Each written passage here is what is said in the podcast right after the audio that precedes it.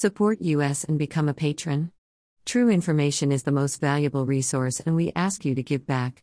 http colon slash slash www.berndpulch.org. The only website with a license to spy, Police Light. Follow us on Telegram for even more above top secret infos and documents. https colon slash slash t.me slash above top secret As Al Jazeera marks its 25th anniversary on November 1st, the history of the media network is beset with the inherent risks, obstacles, and outright attacks it has had to weather by reporting from the world's most strife stricken places. The dangers faced by Al Jazeera have included multiple threats to shut down its bureaus and the killing or detention of its frontline journalists.